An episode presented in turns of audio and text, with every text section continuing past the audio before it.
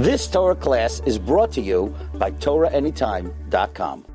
Now it's interesting because there's a big discussion over here whether it's good to mention the sick person's name or not. Strange, right? No. The advantage of going to visit a sick person is you pray for them without mentioning their name. Why? So he said if you can't go there, you pray, you mention their name in a minyan. Right. Nevertheless, there's opinions that say,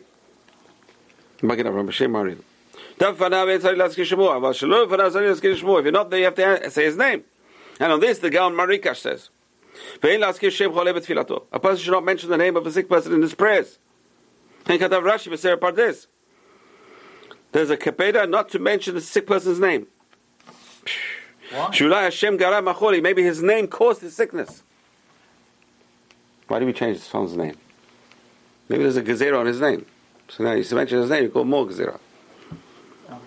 Shemle Ken, Mishanim Tacholi, that's why we change the the sick person's name. Why do we change the sick person's name? Because the name he has, something caused the name, cause there's a gezerah on that name.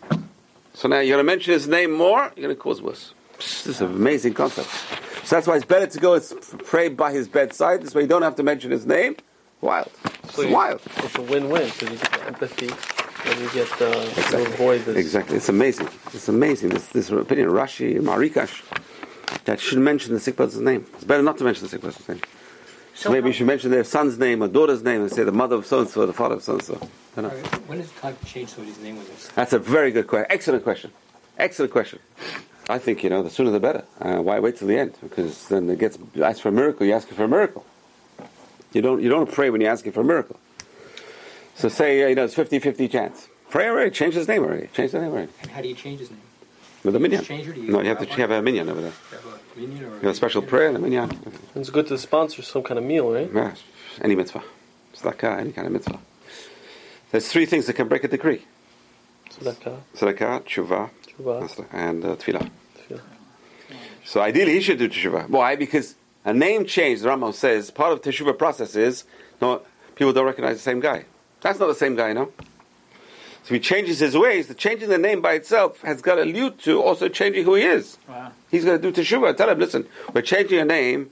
Change who you are. What do you mean change who I am? Do teshuvah. Make sure you're not the same person anymore. Ah, now you change the place they live. Self. Also, that's also it says galut mechaper. We change where he lives. Today, probably they're in the hospital already. So they already changed the place where they live. That's what galut. Uh, I'll tell you, hospital's a big kapara. But they're not living in the hospital. They get them out. We get him out, they go back home. Okay, so let's change the name. I say 50-50. Change, change the name already. No way around. So what does that mean? You get some kind of terminal diagnosis, change the name right away? God Yeah, forbid. yeah, 100%. 100%. 100%. Don't wait around. Don't wait around. Even if the doctor says 50-50 chance, you have 50-50 chance. So don't, don't wait around. Don't play around. you about- don't change the name at the end. What about adding an additional? You see people, they change the name at the end and it's too late. The guy dies anyway. Yeah, what's the difference between Same thing. changing and That is adding changing. additional- Adding a name is changing. It's not the same person. But still, that name with the Gezerah has. So you put still- Chaim, you put uh, Raphael, you put something. We had a guy here, we changed his name. He lived another a year or two years. Did, A couple of years. He lived a couple of years. Easily.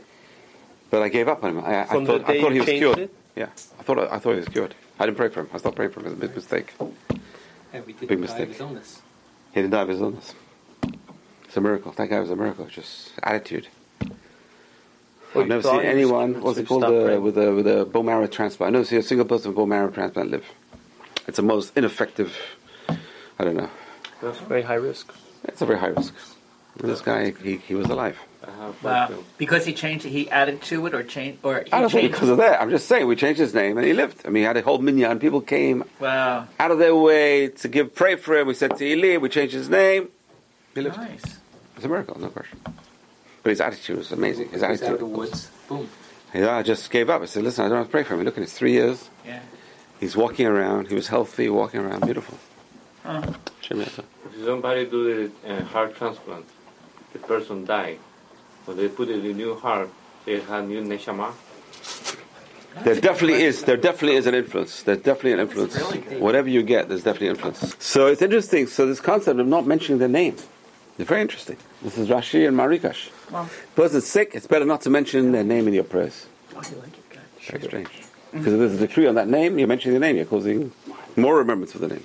It's like praying for a dead person when it's not in the first year. It's not on his yahrzeit. People don't realize that. They're saying the name of the dead person. Why, why do you want to raise the dead person's name? You're going to cause a judgment on the dead person. No. It's not his first year. You're only allowed to say the name of a dead person during the first year or on the yahrzeit. That's it. Some people, okay, Yom Kippur maybe. That's. So I, I would say, you know, as soon as they say there's something wrong with this guy and it's a dangerous situation, change his name. Don't wait to the end. If you wait to the end, it's too late. It's too late. This would be very successful with some people. And some people don't be successful because they change the name at the end. It's too late. Do you need everyone to follow through and call them by the new name? Otherwise, it's you not pray for them, the new name. Pray for the new name. Saying by uh, by greeting and everything. No, I don't know about greeting, but, but definitely in your prayers, you got to change the name. Look at this. Even the Mekubalim, he says. Askarat Shemosh Shel HaCholei Yocholim Lefamil Norer Midadin. By mentioning the name of the sick person, you can arise more judgment on them. Amazing. It was good for this to learn this chuba just for this. Chidush. So that's the advantage of going to the sick person themselves and praying over there, because when you pray by the sick person's bed, you don't mention their name. You see, Moshe Rabbeinu did not mention his sister's name. Amazing. It's amazing. Well, but we go, we go to Kibbutz and we ask for, we ask for all kinds of things in Kibbutz, Kibbutz, right? These are people who did that for many, many years, centuries sometimes. Yeah. Because You're not asking them. You're not asking them for anything. We're not asking, okay, we're not asking them, but to mention their names. You And don't also mention the name. we're I said, also not "B'schut- praying b'sch- for you them. say, B'schut so and so lies here. Hashem, B'schut so and so, in the merit of so and so, answer me. You don't mention his name. In the merit of so and living, whoever's buried over here, who is buried over here, the mention of so and so, the merit of so and so is buried here. Don't have to mention that name. I mean, don't you think of all the people we mentioned, Sichot? Like, uh. Oh, Bishut Devar Yochai. Yeah. So. That's fine. Bishut so and so. Fine. We're not praying for them, though. Because when you pray for them and mention them, then their judgment on them. That's what we're saying. What? So what's so wrong about having a judgment on them? We don't. You I don't- mean, they're dead. I'll tell you why. They're dead. You never know where judgment's going to go. Anytime you go to court, it's like maybe the guy will judge you well, judge you badly. You don't want to go to Wait, court. wait, You don't want to go to jo- you want to go to judgment. No. No, that's Not the answer. yet. That's the answer. Not yet. Never.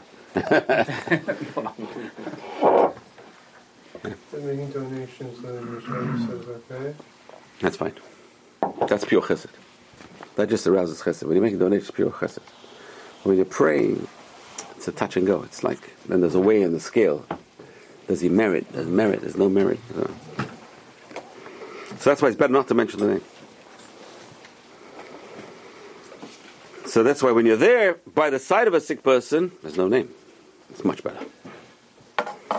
Okay, so when you're not there and you're praying around with his name, then it arouses judgment of the person.